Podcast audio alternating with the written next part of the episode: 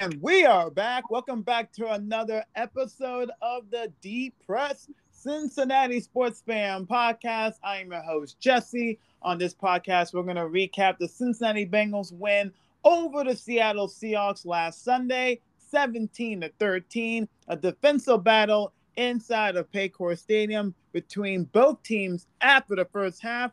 Last week, it was the Bengals offense in Arizona that lighted up. This past week, it was the defense led by defensive line, an outstanding play by cornerback Cam Taylor Britt and also Mike Hilton and the rest of the defense. Bengals are now three and three heading into the bye week, one game out of the division lead in the AFC North. We got your box score recap, positives and negatives, and the Bengals. Like I said, three and three in the bye week. What's our stance on this team? And then after the bye week, holy hell, the schedule gets brutal. That what that's what lies ahead for this team, and then trivia and other stuff coming up on this podcast episode with my guy Tommy Stewart. Tommy, we made it through the bye week, man. This season's going by way too damn fast. First of all, how you doing, sir? Doing well, and it yeah, it's gone by so fast. We're already six games in and into the bye week. How are you doing? You know what? Last week I was feeling some, you know, some nicks and pains because I'm old. This week I just can't sleep. So I'm, I dude, I am convinced that old age is real for me as I am about to be 31 real soon. And yeah, I just think I'm just getting too old, and I don't think I can. Able, I don't think I can do this podcast anymore. So you might have to take over for the rest of the whole season. okay. Dang, isn't like your is your are they playing on your birthday? Is your birthday your birthday is what five days from now? Yeah, my birthday's on Sunday and on the bye week, man. Ah, of course, yeah. Hey, you can I, now. Hopefully, it's better because then you can just watch football and not have the stress of the Bengals. That is true. And I looked at the schedule. I was like, oh man, my birthday lands on the bye week. But like you said, I kind of want a less stressed birthday, and I, yeah, yeah, I, I, I'll take this. I'll take a bye week and hopefully a good birthday. But yeah, my birthday is on Sunday, if y'all didn't know. 31 and not getting any younger. But anyways, let's do the let's do the box score recap of this game. You know what? Leading up to this game, I think myself and probably you included as well, we all thought this was going to be a shootout. And the first quarter, it was heading that route. So the Seahawks got the ball to begin the game, and their offense went 11 plays, 75 yards took six minutes and 22 seconds off the clock. It ended with Kenneth Walker one yard touchdown run that made it seven nothing Seahawks. That was probably the easiest drive the Seahawks have had all season. It was just they moved down the field with purpose. It was a statement drive, and I'm like, oh boy, here we go. But you know what? The Bengals offense was able to respond with a 13 play, 69 yards, nice, six minutes and 16 seconds off the clock on first and goal from the Seahawks eight. Joe Burrow found Tyler Boyd for a touchdown. Tyler Boyd's first touchdown of the season, 7 7 game. Seahawks went three and out. And then the Bengals offense came back, scored another touchdown, seven plays, 73 yards, three minutes and 22 seconds off the clock. First and goal from the Seahawks three. Joe Burrow, with all the time in the world, found Andrei Iosivas for his first career NFL touchdown on his 20th birthday, 14 7 Bengals. Then the Seahawks punted, then the Bengals punted, and then the Seahawks added a field goal on their next offensive drive that went nine plays, 42 yards, took two minutes and 45 seconds off the clock. Myers for the Seahawks nailed a 55 yard field goal. Three and out by the Bengals offense. And then the first half ended with a Cam Sample sack on Geno Smith. 14 10 Bengals at the half. I'm thinking myself, okay, the, offense looks good, even though the Bengals offense punted three times after scoring in their second offensive drive of the game. But I was thinking to myself, okay, regroup, get back to second half and score, right? Well, Bengals get the ball to begin the half. And then Joe Burrow trying to find Ja'Marr Chase on the second play of the drive. Instead, he was picked off by Brown of the Seahawks at the Seahawks 31 it really wasn't a good throw by Joe. And Ja'Marr Chase wasn't really going for the ball at all. And I think me and you were like, what the hell is Joe throwing there? I, I get why he was trying to find Ja'Marr, but Ja'Marr didn't even try to, you know, get, he didn't try to be a defender at that play. So I, I don't know. That was just a bad play overall. Seahawks get the ball with a great field position. They got it down there to second and goal from the Bengals three.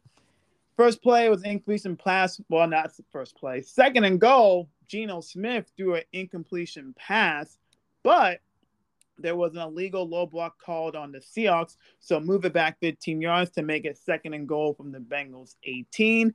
Geno Smith looking for Jackson Smith-Njigba, and it found the hands of Mike Hilton for a huge interception right there. Big play. The Bengals offense capitalized it. No, they punted. And then the Seagulls, the Seagulls, the Seahawks added a field goal on the next drive that went eight plays, 38 yards, took three minutes and 18 seconds off the clock.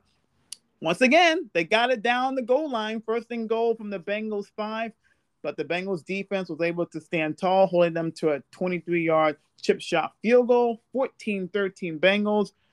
Another Bengals punt. It was pretty much a recurrence all second half of the Bengals offense. And then on the next Seahawks drive, second and nine from the Seahawks 36. Geno Smith looking for DK Donkey Kong Metcalf. He stopped at his route, and then Cam Taylor Britt, who was harassing him all game, made a diving interception and returned it for 24 yards. Huge play right there. But did the Bengals capitalize it on offense? Uh, no. They went four plays, zero yards, 16 seconds. It went incomplete, incomplete, incomplete. And then Evan McPherson boomed a pivotal 52 yard field goal early in the fourth quarter to make it 17 13 Bengals. Then a Seahawks punt, another Bengals punt, and then the next drive for the for the Seahawks, they went 10 plays, 50 yards, four minutes and 14 seconds off the clock. They got it down once again to the goal line. First thing goal from the Bengals seven. Trey Hendrickson had a sack on Geno Smith, loss of 12 yards. Second and goal from the Bengals 19, incomplete pass. Third and goal, 13 yard completion to Jackson Smith-Njigba. And then on fourth and goal, obviously they're going to go for it. And then Sam Hubbard sacked Geno Smith. And you're thinking, ball game, right? Oh, Bengals are going to run down the clock. They proceeded to go three and out. And when incomplete, where Joe Burrow was trying to find someone, well, he didn't because nobody was even near the area of the ball where he was trying to throw it deep. And then a run play, and then an offensive pass interference on Tee Higgins that was just I was screaming. I wanted to throw my remote, but I didn't want to break it. But that was just terrible. You like, what are we doing here? So, final drive of the game by the Seahawks. Geno Smith found Tyler Lockett for a huge 36-yard reception that set up the Seahawks at first and 10 from the Bengals 11. Bengals defense once again are asked to save the day. Oh my goodness. Kenneth Walker ran for two yards. Timeout Bengals. Incomplete pass. Timeout Cincinnati. Timeout Seattle. And then on fourth and eight from the Bengals nine, Geno Smith last ditch effort was stopped on a great rush by BJ Hill and Sam Hubbard that forced an incomplete pass. Turnover on downs. Game over. Bengals win 17 13. Final stats Joe Burrow his first two offensive drives of the game, touchdowns, it looked like he was going to go for over 300 yards. This man's final stat 24 for 35 for 185. Motherfucker didn't go for 200 yards. Two touchdowns, one pick. He was sacked three times. He had a QBR of 36.5. Joe Mixon, 12 carries, 38 yards. Ja'Marr Chase, six catches, 80 yards on 13 targets. Tyler Boyd, seven catches, 38 yards. That touchdown he had in the first drive. Tee Higgins, two catches, two yards. And then I don't know why I put this on here, but Irv Smith had one catch for five yards. but overall, the defense was the MVP of this game. Cam Taylor Britt on his birthday as well, locked it down. Like I said, he was harassing Metcalf. Mike Hilton with a huge interception. And then the Bengals defensive line wrecked havoc all day long on the Seahawks offensive line, especially down the stretch of the game when they needed them to do their thing. Ugh, big win right there. Thank God for Lou Anarumo and their defense. The offense is it's a it's a head scratcher right now. So that is your box score recap. Tommy, anything to add before we go to our positives and negatives? Not necessarily about the box score, but a couple of things. Um, I listened to your instant reaction this morning when I was on a walk, and one I liked when it was a close game, getting to hear like the commentary from you. So that one was fun. I kind of liked those. If we're if we're in those situations, those were it was entertaining. Oh, and God. two, um, I noticed a couple a couple 69 jokes during the instant reaction podcast and during the intro to this one. So I'm glad, even though it's about to be your 31st birthday, that you're staying young at heart.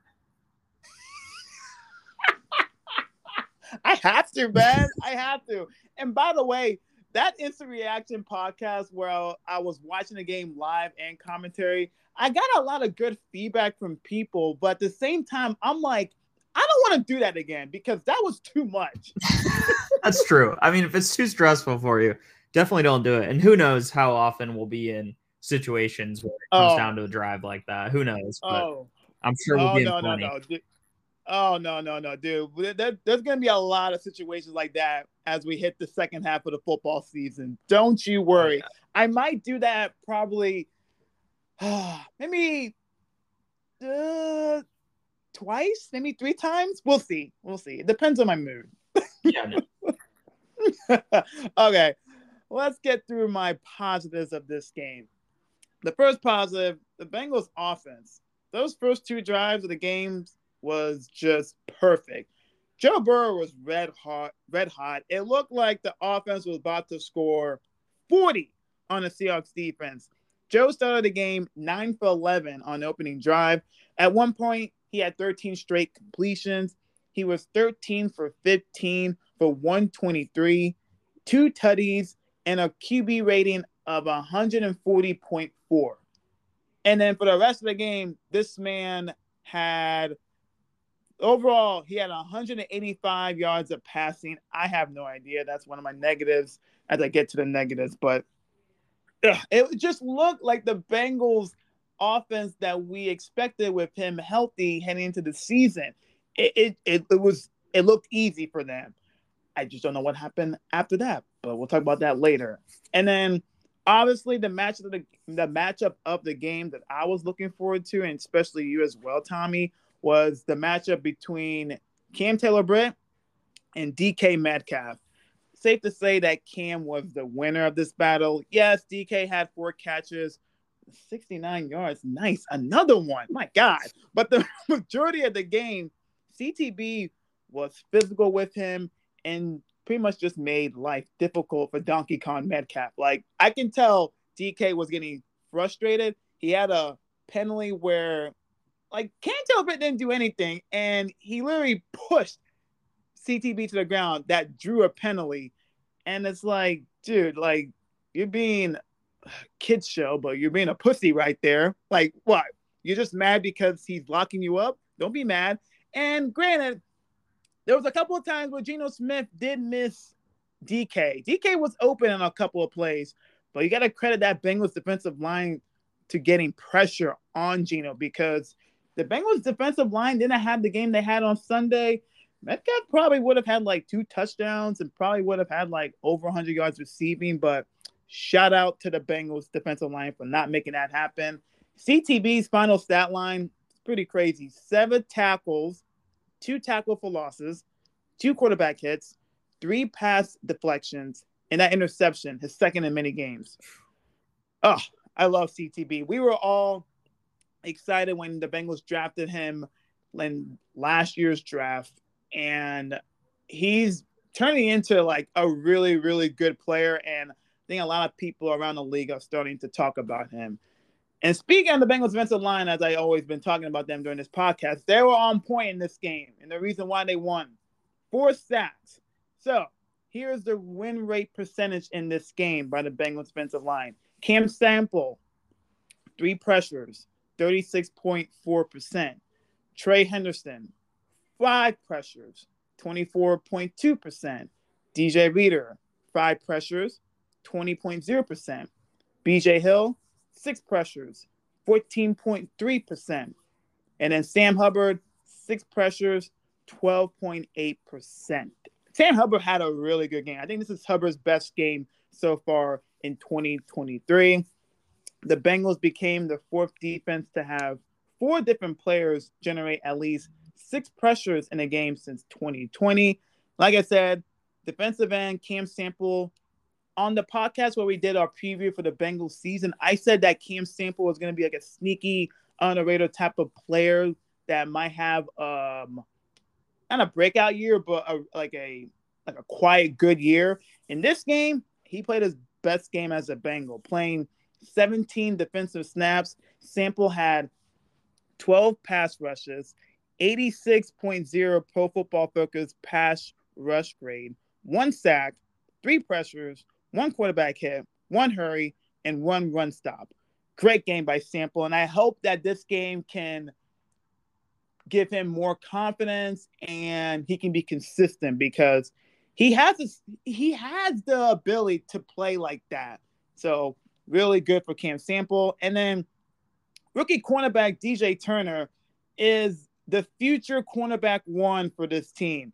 And so far in this rookie campaign, he is he's living up to that potential.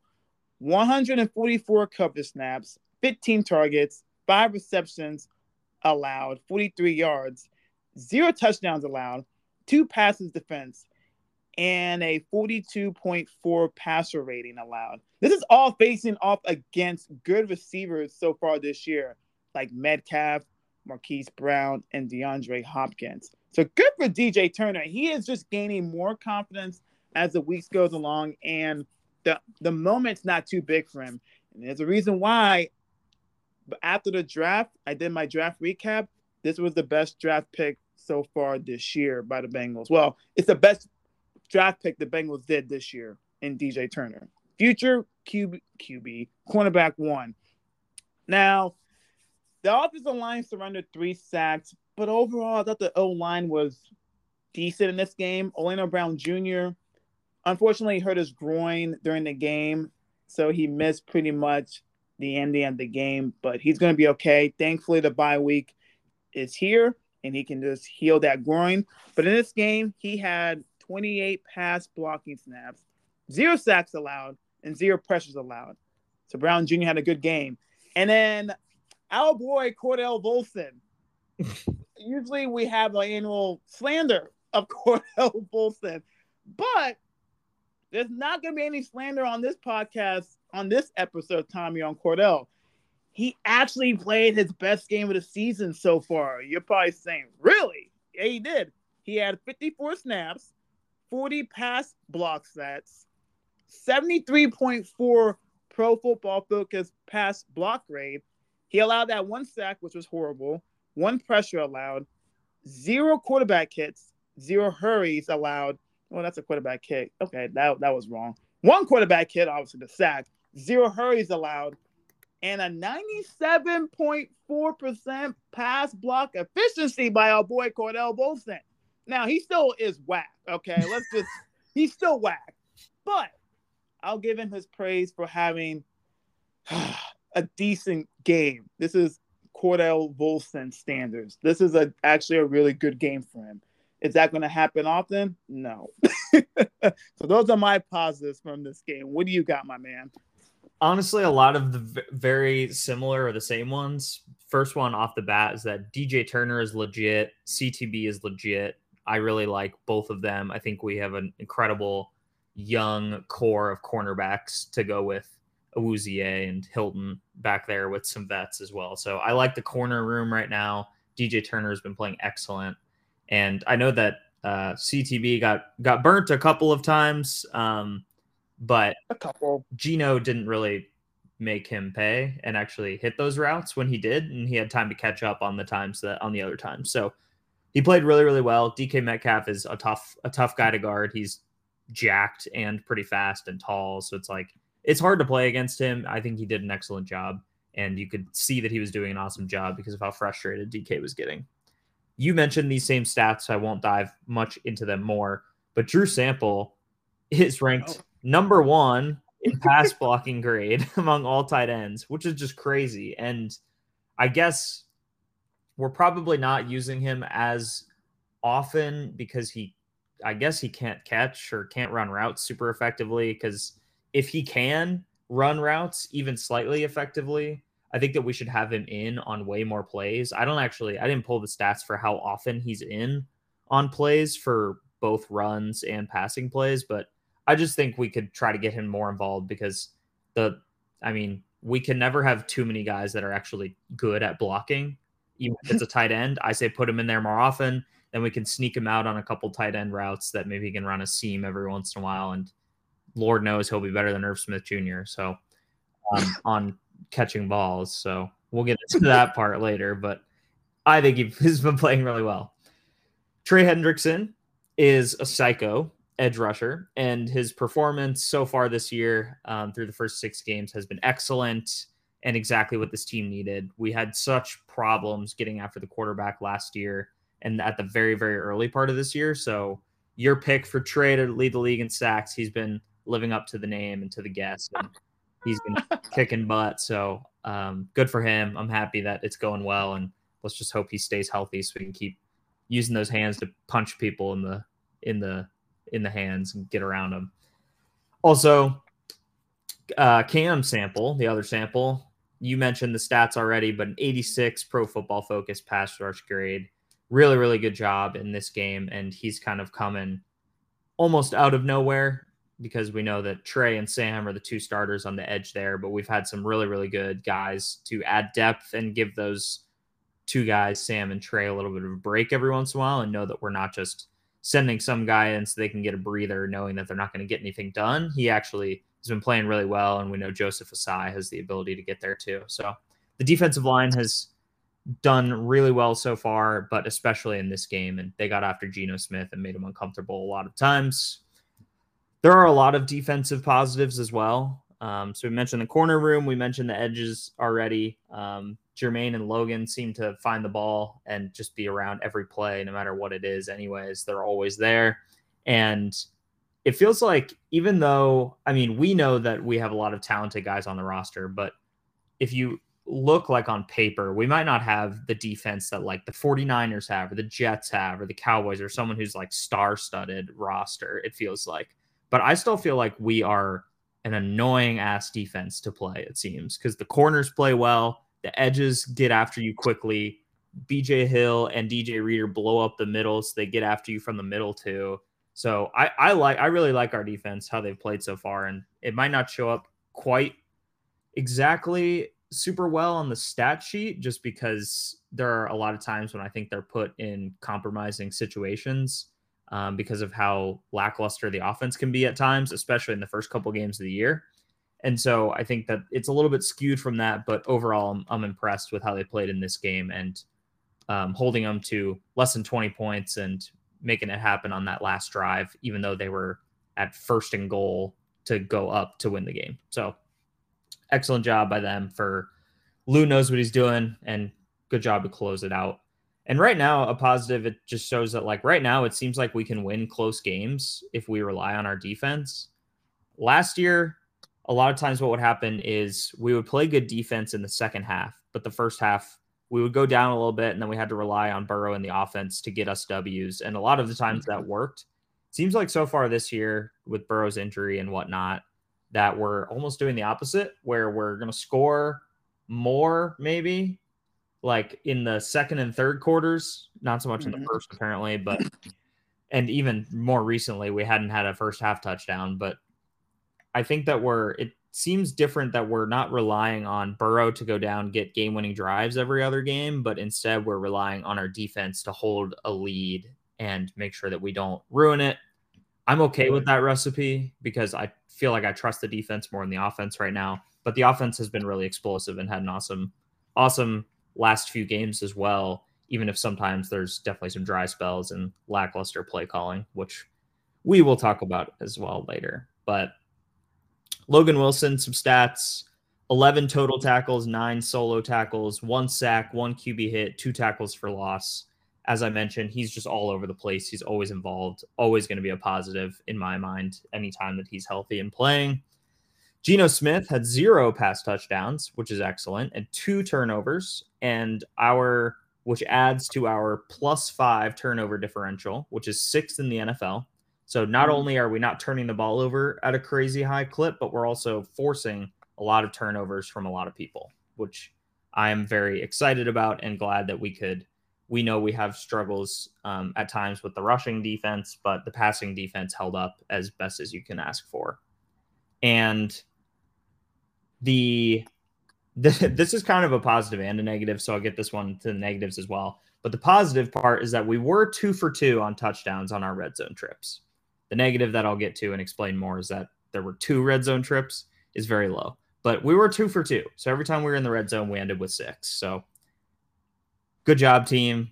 A lot of positives. I think we looked not great at times, but overall, I think if you look back at the game, we had a really, really solid game against a very good team with a talented roster and a smart head coach, and felt like we outdueled them. And good to get back to 500 going into a bye week. Yeah, those are all good positives, sir. I think one positive that I forgot to mention is the Bengals' run defense allowed only 62 yards on 19 carries to Kenneth Walker the third. It's true. That first, the first drive of the Seahawks, when they just marched right down the field, it looked like Kenneth Walker was going to go for like over 150. But shout out to the Bengals defensive line for just making it difficult on him. He only had 3.3 average yards per rush. That's that's really good. And I mean, overall, 87 rushing yards by the Seahawks. Shit, if you would have told me that before the game, I'm like, oh hell yeah, we're winning this game for sure, absolutely. So, Bengals defense, they they really stepped up big time. Okay, so my negatives. Oh I only have like I only put one negative, and all I said was, "What the fuck happened to the offense?" Yeah, for real. because yeah, because the first two drives of the game, like I said, it was perfect. It was so ideal, and then after that, it went. Let's see, punt only five plays. In the first half, second half interception, and then the next six plays, punt. Five plays, punt. Field goal, but the Bengals got the pick by CTB, and then they had no yards after that. And then punt, five plays, and then three and out punt on the last offensive drive of the game. I I don't get it. And I know you went off on Zac Taylor, and because I, I saw your messages and I was like, oh boy, Tommy, Tommy's going, Tommy's going off, and I'm like, listen, I'm just gonna let him just just vent. But obviously, we can turn it to Zac Taylor and Brian Callahan for just being just too, I wouldn't say conservative, but it's like, what the fuck are you doing? But Joe Burrow is the the part of blame for this as well he looked bad. Like he over some of those passes, like he just overthrew them to his receivers. And a couple of my friends were at the game and they were saying there was a couple of times during the second half where there was one play where Joe Burrow had Tyler Boyd wide open. And I think that I think that was a play where Joe Burrow threw it and it hit Tyler Boyd in the back of the of the pads or something like that. And I'm like, What's wrong with this man? It's not his calf. People are saying, "Uh oh, he might have been injured a calf." I don't think it is. I just think Joe just played really bad, and that's just so un Joe Burrow like. And he had one play where he was scrambling around and got probably the most dramatic two yard completion in NFL history. So it's it's not his calf. I just think that he didn't play so well. And you saw it after the game when he was talking with um, I believe that CBS reporter, you can tell he was mad. He was like, "Yeah, I gotta be better, obviously." And then during the presser, he he knows that he didn't play well, but he also did say that he's not going to apologize for a victory. Yeah, the Bengals defense stepped up, and obviously the offense did its thing in Arizona, but the defense picked up the offense in this game. But this bye week is coming at a right time because there are so many things that the Bengals need to fix, especially on offense and also on defense too. That's, everything needs to be fixed, but I'd rather be three and three than two and four. That was the goal heading into the Cardinals game, we looked at these next two games between the Cardinals and the Seahawks. You get the three and three in the bye week, you feel pretty good. But they would have lost this game and go to two and four and looming ahead is the 49ers after the bye week. I would have been like, shit, season could be on jeopardy. But it's good to get a win in this game, knowing that there's so many shit that this team needs to fix. And also, yo, I might have to take back my prediction on thinking that Irv Smith Jr. was going to be Joe Burrow's best tight end he's ever had here in Cincinnati. I, I like the guy. I during training camp, he was working his ass off, you know, staying in after practice and getting more catches and all that shit. And yes, he is still coming back from his hamstring injury, but this man so far as a Cincinnati Bengal, let me pull this up. Oh my goodness. He has this man has six catches for 32 yards and a 5.3 average yards per catch. Wow. I, I, come on, come on, Irv. At this point, I can't believe I'm saying this, but I think Drew Sample is a better option than Irv Smith Jr. If you would have told me that coming into the season, I would have been like, "You are crack cocaine." I don't know what's up with Irv. Yes, he's probably still that hamstring's probably still bothering him, but still though, like what are we doing? I think Mitchell Wilcox is a better option than Irv Smith Jr. right now. Hell, Tanner Hudson, Zach Gentry, I don't know, but I don't want to slander Irv, but dude's not producing right now, and it's kind of annoying. So I think that's my negatives from this game. I'm trying to think if there's anything else. Oh, Tee Higgins I know T still is dealing with that fractured rib he suffered against the Titans. I just think that so far this year, he doesn't look like himself. He is dropping passes that we know that Tee Higgins doesn't drop those. It's so rare that he's dropping those type of passes from Joe Burrow, especially the easy ones. I, I don't get it. And I, I still think that Tee Higgins is going to have a breakout game. I am not saying that, oh, Tee Higgins sucks. No, he does not. He is definitely, when he's on, he's definitely a top 10 receiver in this league. He's not showing that right now so far this year. He is still injured. So this bye week is coming at the perfect time for T. He just needs to reset. And I'm looking forward to him having a good second half of the season. But so far, the first six games of the season for T, it's not good, and we need better production from him. And I believe we will get it from him. So, yeah, those are my negatives. What do you got? Yeah, and I mean, if you're doing the math at home, Irv Smith Jr. is averaging one catch for five yards per game. so he's basically non-existent. Um, I have a couple notes about him on our uh, direction after the bye, but for just the negatives for now. So I'll give Volson a break for this one for the most part. However, wow. I will say that you know the uh, the the phrase "even a blind squirrel finds a nut" sometimes. So I I don't have much nice things to say. I I'm proud, I guess, that he didn't shit the bed once again, but like I still don't think he should really be a starter in the NFL at this point. Um, but maybe he'll prove me wrong the rest of the year. Maybe this is a turning point for him. Something happened that he figured it out and he's going to start playing better the rest of this year. But um, I guess, I guess we'll we'll see we'll see if this was a an anomaly game when we play San Francisco. So oh, very quickly if he's if he's actually oh, making a turn or if he just got lucky one game.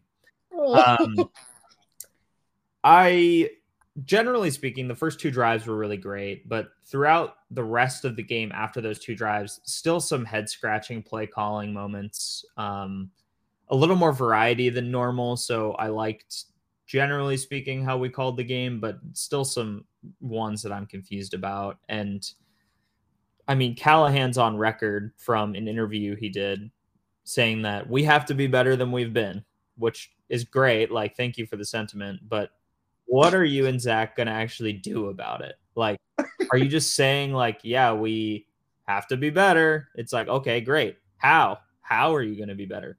What are you going to do to get better? And you don't have to tell me that, like, as long as you're actually doing it behind the scenes. But what I don't want is them to just continue saying this shit like Zac Taylor used to do um, about building the culture. You know, he did for like a year and a half. And technically he was right and did it. But like, I, I would like to see the same things happen on this end where it's like, okay, if you're going to say that, let's back it up because this offense has looked very stale at times in games this year. And we need to find ways to incorporate more of the plays that have gone really well and stop running the dumb plays that we know aren't going to work or have not worked yet.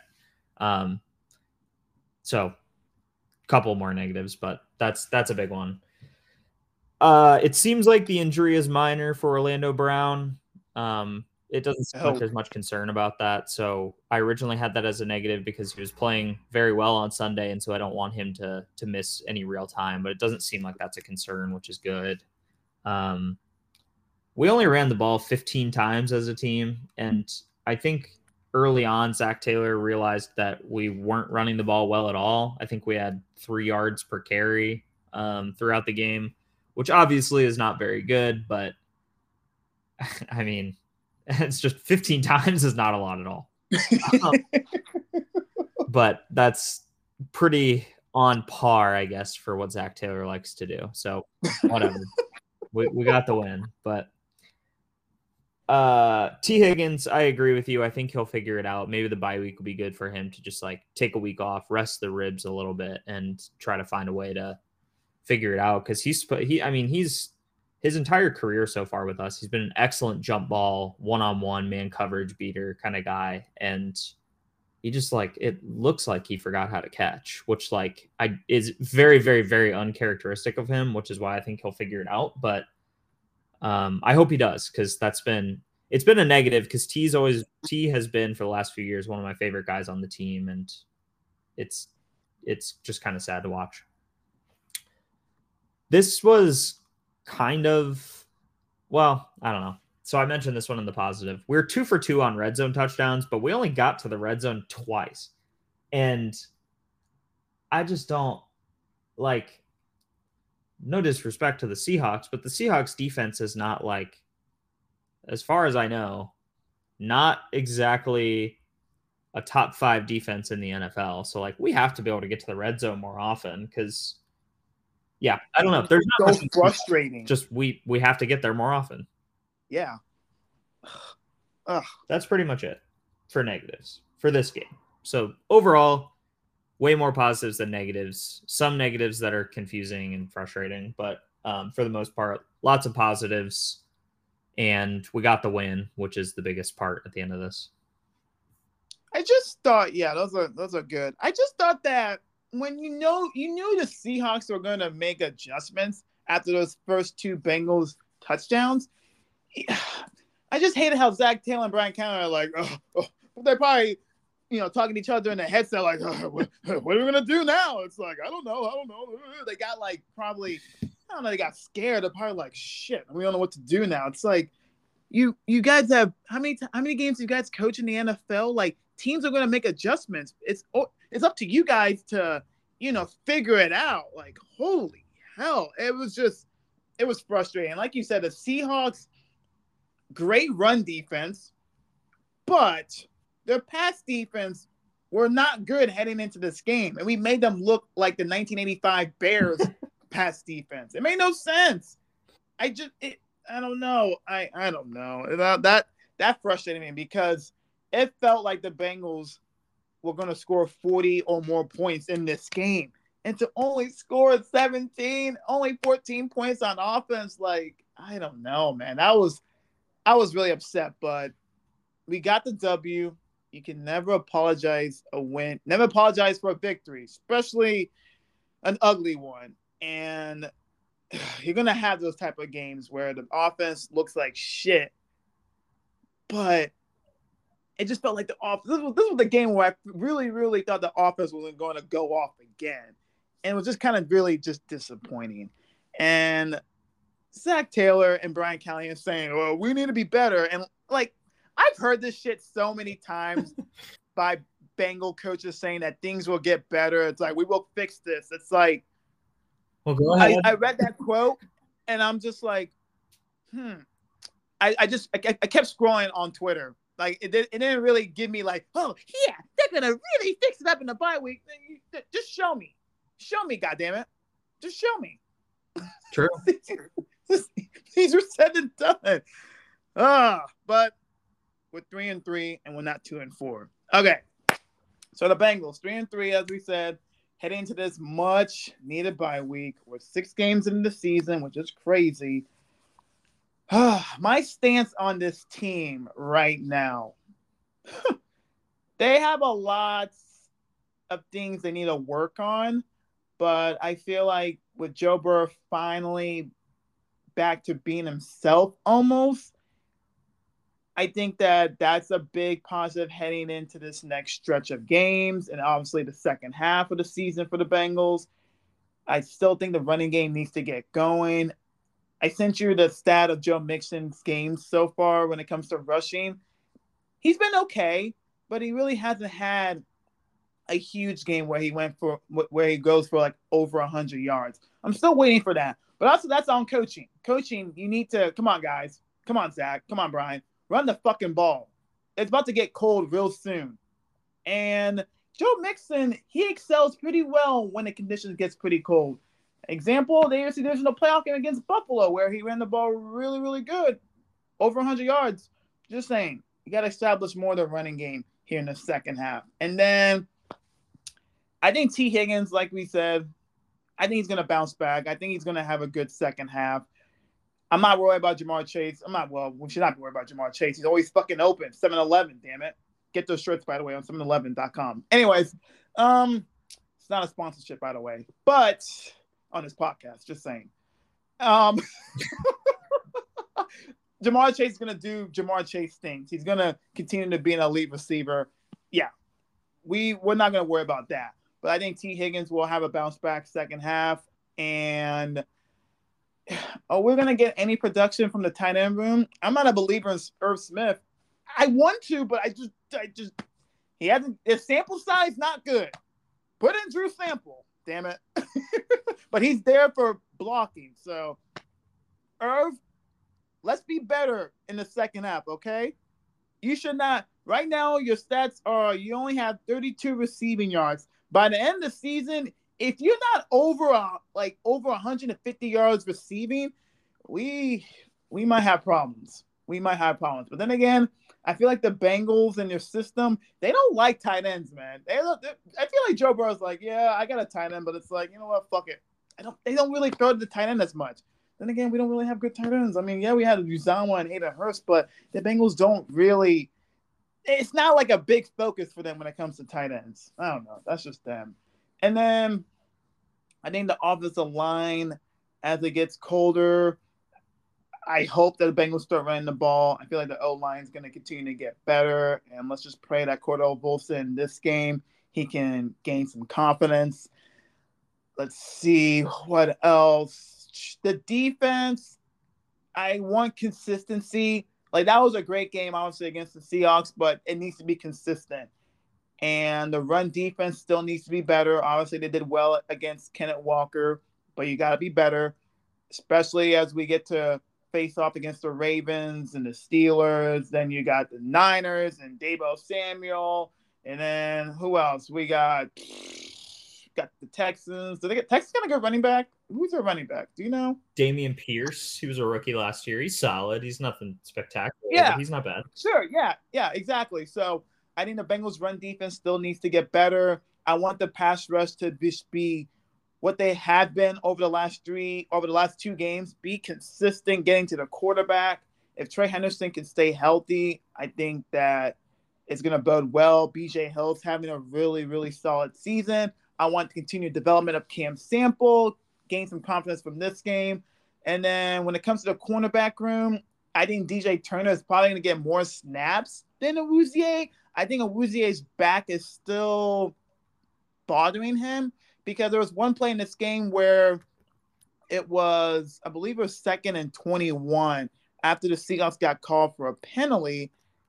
He got beat on a long pass play. I forgot who caught it for the Seahawks, but whoever the receiver from the Seahawks, he burnt a Awuzie, and I was like, oh my gosh. And then after that, it was pretty much you saw DJ Turner out there in the field. So I think that we're going to get more of DJ Turner out there more. But obviously, Chinadu is still going to be a factor for this defense. CTB continues to just continue to play well. Um, I think that's pretty much it. If I have to say what's what's my overall confidence level of this team to win the division or make the playoffs, right now, if I have to say from a scale of one to 10, 10 being I am so confident. I think I'm at a I'm at a five right now. It's just because I still think there's still more work to be done when it comes to the running game. And obviously Joe looks good, but it's like he needs to continue to get better because he didn't play well, obviously, in this game after the first two drives. And then the defense still needs to be consistent and we still need some other pieces from this team to step up. So I'm at a five. I mean, my confidence level before the after the Titans game was probably at a two. So it's climbed three spots. So we're just we're getting there. Just baby steps after baby steps. So what do you got? I'm probably at a five too. I mean, okay. not super confident, but definitely there's definitely some been some struggles and things we need to fix, um, which I'm hoping we can use the bye week early on in the year to get ourselves on track for the rest of this year. But still been some flashes of excellence, so there's a lot of good stuff as well. So I think five is appropriate. The good news is we're honestly right in the thick of it in the AFC North, which is really really good for how shaky we started off the year. I mean, we're we're right in it with everybody else, even at 500 going into the bye week. So let's just use this early bye week to get healthy for the rest of this year and have a good plan of attack for how we're going to come out of this bye week strong. But we're right in it in the division that we're trying to win first and foremost. So good spot for now. Um, unfortunately, we're still dead last in the league for in air yards per attempt and air yards per completion, which is not a great way to try to win games. However, we are fifth overall in the league in YAC. So even though all of the catches are shallow, we're at least taking them pretty far, which is good. And a lot of that is because the the passes are three yards ahead, and then we run for four more yards. So it's only a seven yard catch. But regardless, the YAC is good. We'll take that. Also, we saw this a little bit, especially early in the last game or in the in the early games so far this year, but I did see it definitely in the second half in the Seattle game Burrow right now is fifth in the league in bad throws, so throws that are not considered on target at all. He's like one of the worst in the league so far. Um, we were messaging about this. Like, I felt like there was a stretch of almost 10 throws in a row that were just not good, like behind, way too far ahead, over the head, like it, just in spots you can't put them. The the pick he threw if you want to go your 1v1 you like Ja'Marr Chase in any matchup he's your guy i'm i'm cool with that but like if you don't have the confidence to get the throw where it needs to be placed then maybe we need a different outlet for those situations because he was covered for sure um, if you're to throw that you have to throw it over the top and if you're to miss him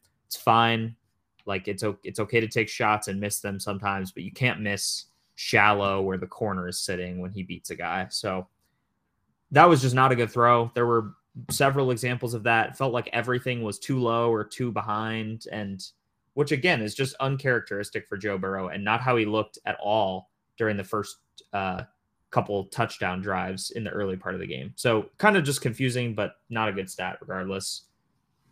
Even though we're definitely limiting the sacks more than normal, Burrow is still hit fourth most in the entire league for quarterback hits. Um, but surprisingly, we're ninth. We have the ninth lowest pressure percent in the league per drop back. So the pressures are not crazy. It's just he's getting hit like right after he throws it, I guess, is what's happening most of the time. So got to try to figure out the offensive line. We've been trying to do this for years now, but um, so who knows if it'll happen this year, but it's worth a shot. We are also sixth worst in the league in rushing yards per attempt before contact. We've talked about this stat before a few times, but and if you can believe it, which you probably can, on rush attempts, the entire year through six games, we have broken two tackles. So Mixon, I mean, mostly Mixon, just can't break tackles. Um, or isn't no other teams are missing tackles against our rushing attack, which is just so bad. So that regardless, that that's a whole separate can of worms, but that's a not great stat, not great look. Tanner Hudson is leading our team in receiving yards for tight ends at literally 48 yards. Um, whopping average of eight yards per game from the tight end spot. Get him more playing time. He's a beast. God. Feed him.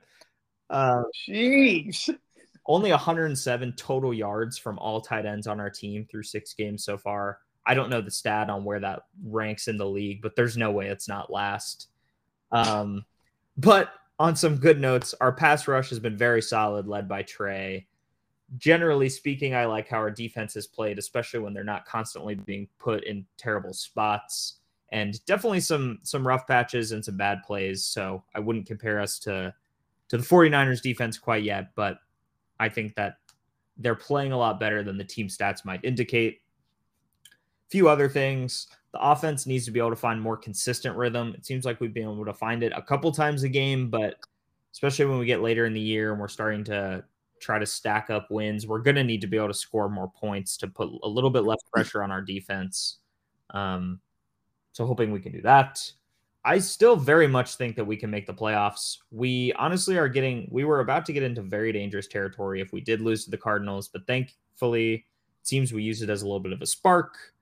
Um, our run defense is played played better against Kenneth Walker, but still is not very good, which makes me nervous, especially as we get into the colder months and a lot of these teams are going to start pounding the rock a little bit more. But oh, I mean, overall, our defense has been playing well, and in wins, we are winning by an average of seven points, but in losses, we're losing by an average of 16 points. So when we're winning, we're winning close. When we're losing, we're getting blown out. Um, oh, well. So we need to figure that out. I don't know how much there really is to figure out there. It's just like when we're in close games, we seem to be winning more of those than than we lose. But when we're losing, we're losing bad, and whatever team has our number really has it that day. The last thing, and I know we we're, we're going to get into our schedule after the bye week here, so I don't want to take up too much time on this. But one thing that Let's I, talk about it. I just am curious about this, or what you think about this. Right. So we we know that I'm not the the biggest Zac Taylor fan as a play caller. I think that I, I like Zac Taylor for what he does as a head coach. Seemingly, he's a really awesome leader. Everyone in the locker room seems to be behind him 100%.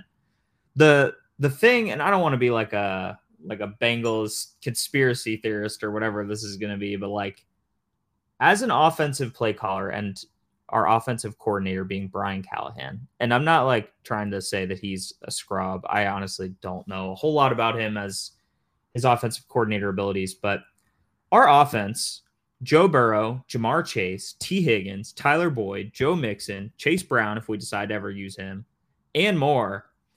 I just feel like if I was an offensive coordinator looking to like or or some guy that's trying to get an offensive coordinator position, I feel like our situation would like have some offensive coordinator salivating trying to get here. Like some guy that's trying to make it into the league like Zac Taylor went from a quarterback coach for Jared Goff straight to our head coach. But there are other guys that are going to come as like receiver coaches, quarterbacks coaches, run game coordinators that are going to go straight to an OC job instead of straight to the head coach job. And I just am shocked that, no offense, but like that Brian Callahan is our best option and that Zac Taylor is our best option for calling plays. So this just seems like such an awesome opportunity for someone really, really talented and like a a, a, a good offensive mind, right? With all of the pieces you could ask for to try to run a just crazy, ridiculous offense. So it makes me wonder if like because Zac Taylor is so like in into calling the offensive plays, I wonder if that's like a deterrent for other people maybe wanting to come here. So I don't know. I just think that's an interesting point and we can see how it plays out the rest of this year. I'm not calling for Brian Callahan's job necessarily. It's just like when you think about guys like for the Chiefs, like Eric Bieniemy, like did so good as an offensive coordinator job, and he's not a head coach, but moved offensive coordinators to Washington with Sam Howell, who like hadn't proved anything yet, and they've honestly been pretty solid on offense so far this year. So it's just like there has to be a guy like that that would want to play with these guys, right? You would think that's a, that's that's a really good question. I I don't know why we're making it so fucking difficult. You have the star players on this roster, on this offensive roster, and it, it just seems like I don't know. It's it's duh. I don't know. That's that's a good that's a good point, dude. I don't know. It frustrates me because right now, how many points per game are we averaging on offense? Probably not really good right now. I mean, the, the last two games, well, the Cardinals game helps that we scored 34 points, but let's see. The Bengals offense is averaging, uh, let's see. Jeez, jeez, hold on. Probably hold on. about 16. I think, if I'm doing my math somewhat correct. Yeah, something around that bad. Well, obviously not. It doesn't, it doesn't make sense. It really doesn't. I don't so know. That's something that, like, yeah, I don't know. It's just interesting. Like, they're averaging 16.7 points per game. Horrible. Like, I, 16.7. and we only have 100 total points and 10 total touchdowns. Right. Yeah. Golly. I'm just looking at these stats. I'm just getting really just sad right now. yeah. So, like, and uh, the Lions, the Lions are excellent. I really like Dan Campbell. I, I think that they've yeah. designed an offense and a team around the personnel they have, right? Yep. To me, maybe what it really is is it seems like Zac Taylor, Brian Callahan, maybe a collab. I don't know. Whoever did, it kind of seems more like we they designed an offense that they think would be fun and cool. And either one of two things happened. Either they were really banking on the offensive line not sucking shit and they were wrong, or um they were not designing an offense around the personnel they have mm. and just designing an offense that they think would be good instead of designing one specifically catered for Joe Burrow with the weapons he has, which would be silly because we just made yeah. him like the highest paid quarterback of all time. And he's clearly the future of the franchise and one of the best in the league. So I don't know why you wouldn't design it after that, but something it it just doesn't make sense to me. Even like the offensive coordinator for the Lions, I think his name's Ben Johnson who probably will get a head coaching job next year. Um, oh, sure. I mean, Joe Burrow versus Jared Goff. I'm taking Joe Burrow every day of the week. Amon-Ra St. Brown is excellent, but I'm taking Ja'Marr Chase every day of the week. They don't have TJ Hockenson anymore. They do have a really good offensive line, but it's just like, how is they LaPorta way more like it's just like names on paper. How yeah. are we not a top five explosive offense in the league? And maybe it's mm-hmm. entirely because Joe Burrow is just really hurt or more hurt than we think. And so we can't run the playbook that they've truly designed. And so we're running like 20% of the playbooks. It's all we can do right now. I don't know. But regardless, that's my my thing that I'm going to be looking out for the rest of the year. No, it's actually it's a good point. It's a good point. I'm looking at Detroit stat. They're averaging 28 points per game. They have 168 total points and 21 touchdowns. That's good. like that is like uh, it, uh the Bengals offense it just just needs to be better. It needs to be better in the second half. Before I go to the second half schedule, I'm gonna look at the Commanders. I'm gonna look at their offense and see what they're up to right now. Let's see. They are averaging 22.2 points per game. They got 133 total points and 14 touchdowns. right. And like, and again, those aren't crazy stats, but they're better than ours. And they have mm-hmm. Sam Howell as their quarterback, who we know is a UNC guy. So we know that I like him, but I don't think he's like, he's not a guy that you're going to pay a shit ton of money for to have. He's seemingly a bridge quarterback for like He's serviceable. He's he's okay. They have Terry McLaurin, who is a good receiver, but like they they don't have. It's just I don't know. It's just like some offensive coordinators can design such good playbooks that like you just need someone that's competent to make really good plays and it's like you let the play calling speak for itself we are not doing that we are just kind of i don't i honestly don't even know what we're doing like i don't know how to describe it it's certainly not what they're doing absolutely not it's going to be interesting to see what this bengals offense can do in the second half of the season because if they play like they did in the first half into the second half, they're they're not making the playoffs. Let's no. be real. With this tough schedule coming up, and let's talk about the schedule. After this bye week, they go to San Francisco to take on the Niners, who are coming up a loss to the Cleveland Browns last week. Now, Deebo Samuel and Christian McCaffrey both left the game with injuries, but the Browns do got elite defense, and Brock Purdy probably played his worst game as a pro in that game, and they almost won, but their kicker sucked. I think he missed like two field goals. He missed a potential go ahead, I mean, a potential game winning field goal. He missed it. So they have Monday night game against the Vikings, and then they have to play us on Sunday.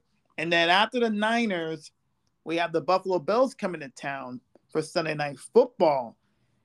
And the Bills, they barely beat the Giants. But the Bills are still a good team, but I just feel like we have their number. Even though we only beat them once and that was the playoff game, I just feel like we match up so well against them that I just think we have the advantage. But it's still going to be a tough game regardless. And they want a revenge too. But for some reason, every time the Bills play on prime time, something happens. So, God, I hope it doesn't happen in this game. I'm just saying. And then after the Bills, the Texans come to town, and CJ Stroud is probably going to win Rookie of the Year. He looks like a 10 year vet. And the Texans, they're a really surprising team. I think not a lot of people thought the Houston Texans were going to be three and three at this point, but they're battling with us in the AFC playoffs. And who knows, they could be still in playoff contention toward the end of the season. That's going to be a tough game. And then the Ravens in Baltimore short week, Thursday night football in Baltimore. So those four games, I'm not saying it's going to decide the season, but if I'm if I'm looking at this schedule, man, it's it's gonna be tough winning in San Francisco with that defense. And who are the Niners? Who's their linebacker? Um, ugh. Fred Warner. Oh my god, dude, he's he's an animal. Oh yeah.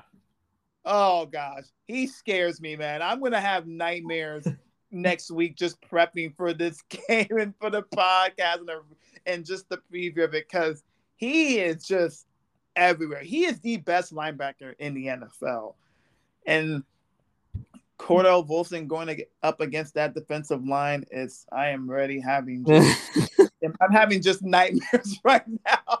I I really hope the Bengals offensive line is going to be up for the tax in this one. I really do. And then I think they're going to beat the Bills. It's going to be tough, obviously. Texans game, that's a tricky one. I think they can beat Houston. I think that they're obviously the better team, but it's going to be a tough game. And then at Baltimore, honestly,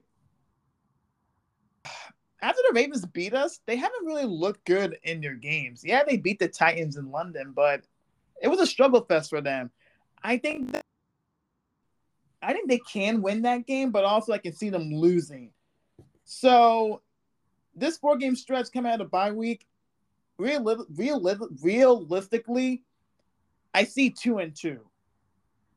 I I want to pick them to beat Baltimore. I really do because they want to get their get back from losing to them in week two. But that's just tough at Baltimore prime time game. But I can I see two and two. And then after the Ravens, you have the Steelers, who are going to be a factor in this division race. And then you got Jacksonville Monday Night Football. We know about the Jags. The Colts are not going to have Anthony Richardson for the rest of the season, unfortunately. So that should be a win. And then the Vikings, For some reason, the Vikings, Kirk Cousins is having one hell of a season. This man has 13 touchdowns and four picks, and Justin Jefferson's on IR with a hamstring injury. So he might be back for this game, but that's a good Vikings offense. So that's going to be a tough one, but I still think the Bengals are the better team. And at Pittsburgh, that's a tough game too. It could go either way. And then obviously at the Chiefs and then the Browns to end the season. So it's a it's a tough stretch. They can get those players healthy for this team, and then second half stretch. Here we go. What do you think? Yeah. So starting off with San Francisco, um, if I, I mean, if I was the 49ers defense, I would just have Nick Bosa play interior lineman, just go on Volson all day, eat him. Yeah, I don't, I don't like that. So we'll see. Maybe Orlando Brown feels nice and healthy and gets to match up against him. We'll see how that goes. But I don't want to say that we're going to lose any game for sure. We have Joe Burrow. We have a good team. Anything can happen we can i mean the 49ers just lost so it can definitely happen. And you have to play the game to see what the result's going to be but i don't want to play this team especially in san francisco but look they just lost. Who knows how they'll respond to it so let's just see. Against buffalo josh allen is very turnover prone. He has a lot of really awesome qualities and is a touchdown machine but he is turnover prone as well and we've been as i mentioned fifth best in the league about um, in the turnover differential. So if we can win that battle, we can win this game. It's as easy as that. Like if we can't turn Josh Allen over, it's going to be really difficult to win. And it is a home game, which is excellent. We just as you said, we've had Buffalo's number the last couple of times, but it can definitely flip. But I I I feel cautiously optimistic about that one, um, just on the fact that I, I think we can get Josh Allen baited into a couple turnovers and then try to use that to flip the field. And the good news is they don't run the whole of the ball a bunch, which is a huge weakness of our defense. Um, so that is good too. They probably won't do it just as much as we won't. And this Houston Texans team is, is nowhere near the team or the game that I thought this was going to be as we are looking ahead into the season. CJ Stroud has looked excellent, like basically a lock for rookie of the year in my mind, um, on offense at least. And DeMeco Ryans really should be a coach of the year candidate, top three or five if he's not already. Because if you just look at the names on the paper, they had the number two and the number three pick in the draft. They should not be winning games at all. Um, let alone I think they already have two wins. So not bad. I mean, they're they're they're a good team, but it's at home and it's still a rookie. Um, I know CJ Stroud is not turnover prone so far. Um, it's unfortunate that he took that cognitive test and determined that he was too stupid to play football, but uh, maybe we can make him get some turnovers. um, I actually, I hated that evaluation so much. Oh, that's here. a different tangent. I'll go on. um, Baltimore at Baltimore. I hate that we lost this matchup at home already, but they've honestly been struggling offensively more than I definitely thought they would. I know um, you were maybe a little less high on them than I was, but they're I don't I don't think Todd Monken has this offense doing near near near anything that we thought they might do. So that is definitely winnable, even if it is in Baltimore. Um, no game is guaranteed, obviously, but I, I have a similar idea. I think we can go two and two during this stretch, which would mean we'd end up as five and five um, with seven games to go. And if we're five and five, we might be okay. And again, you have to play the games. You don't win on paper, but Pittsburgh twice, Jacksonville, Indianapolis, and Minnesota. I'm I honestly think that's a four and one stretch right there, which would put us if we go, let's say we go two and two, then four and one, then we're what, seven and seven, 11. No, that's wrong. I, I definitely did whatever. We're if you go four and one, you're nine and six. Nine and six. Yeah. Yes. And then if you have Kansas City and Cleveland to end the year, if we somehow can split those in half, we're 10 and seven, and that might be enough to get into the playoffs. Um, it's it's not an easy road by any means. I really wish we didn't struggle early in this year because we definitely needed that win against the Titans just to pad an extra win, as silly as it sounds. But we needed that one. And Ugh. I mean, the 49ers just lost the Browns, albeit with an excellent defense that they have over there. And the Eagles just lost to the Jets. Again, great defense, but no Sauce Gardner. Um, so anything can happen, you know? The Cardinals beat the Cowboys earlier. Like, teams lose games you're not expecting to lose. And who knows? Maybe that's against us. So it's. I wish we were better than 500, but how we looked in the first two games of the year, I think 500 is a blessing go into the bye week, get a little bit healthier, get a good game plan for the next four games, try to come out at least two and two, maybe three and one, and you're in good shape for the rest of the year. Or decent shape, I should say. Yeah, yeah. Standings, and there are three. So are the Raiders, Jets, Texans, Colts. Browns are three and two. Steelers are three and two. it's just that's why I really wish the Bengals would have started off the season fast, but obviously your quarterback was not healthy, so that didn't help. So they got a lot of teams to climb on top, pause, in order to like just get back into like, okay, we feel comfortable in this spot in the standings. So yeah, it's gonna be oh, this. This is gonna be an interesting second half. It really is. But one game at a time. One game at a time. All right. Yes, sir. Before we, yeah, before we head off, man. Any trivia from me? I gotta, I gotta do better, man. I've been, I've been not doing well on these trivia questions. um, I'll, I have two. I'll, I'll let you guess first, and then I'll give you a hint if you don't get it the first time. Okay. We'll see if we can get it. Um, some of these might be surprising, so we'll see. We'll see how your guessing is doing. So so far in the league, at seventy one point seven percent, which of the starting quarterbacks is leading the league in completion percentage? oh my gosh. I'm gonna say C.J. Stroud.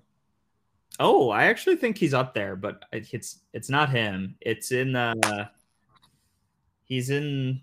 He is in the AFC though. Tua.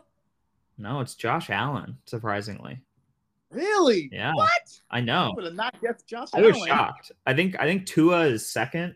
Um, Tua is at like seventy one point three percent or something, but Josh Allen was shocking to me too.